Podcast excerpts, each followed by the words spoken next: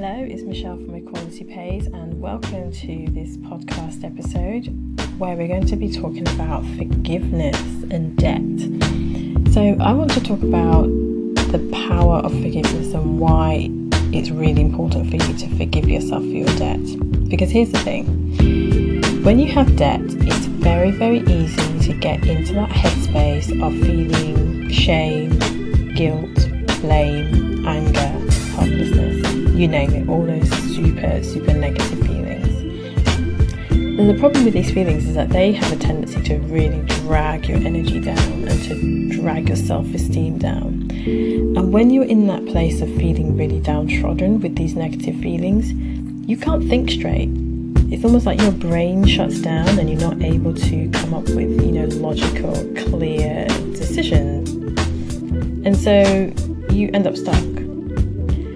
And this is why I think it's really important and it's the first step in being able to pay off your debt. You need to get to a place where you forgive yourself for what you spent your money on. Or I should say, spent someone else's money on and you're now having to pay back.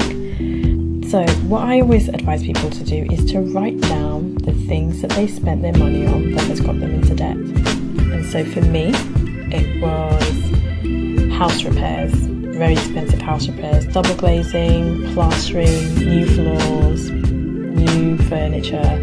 And for me, there was a, a, mad rush because I was pregnant at the time, and I was very much like, this needs to be done before the baby arrives, because once baby arrives, we will not have the energy to do this. But when I look back and analyze my decisions, what was really going on was I didn't have the confidence to save and I told myself it would be better to borrow and pay it back rather than to save and wait. And when I think about that, that makes me sad. It makes me sad that that was my driving force. But if I was to sit and wallow in that sadness, I would not be able to move forward. And I did. I wallowed in that sadness. I was angry with myself. I felt ashamed of making that decision. I felt guilty. I berated myself. I told myself I was stupid and I was an idiot and I should have known better. And I was really stuck for a good 18 months with those feelings. But they didn't help me at all and they won't help you either. So, what I want you to do is to write down all the things that you spent money on that got you into debt and then write down how you feel about it. How does that make you feel? And I want you to find some way to forgive yourself.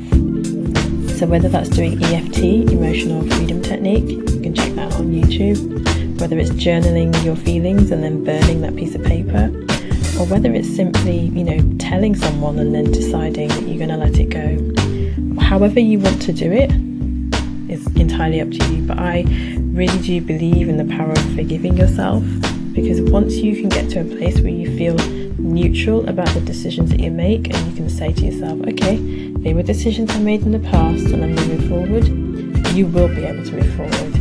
But if you're stuck in that low vibration of shame and guilt and blame and sadness, etc., you won't be able to move forward. So that's what I want you to do. Take the time, write down what you spent your money on, write down your feelings about it, and find a way to forgive yourself.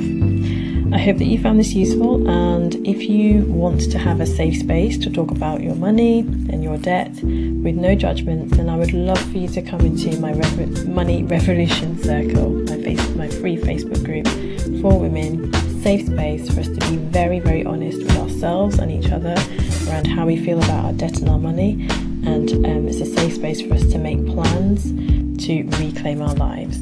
I hope you've enjoyed this episode and stay around for the next one.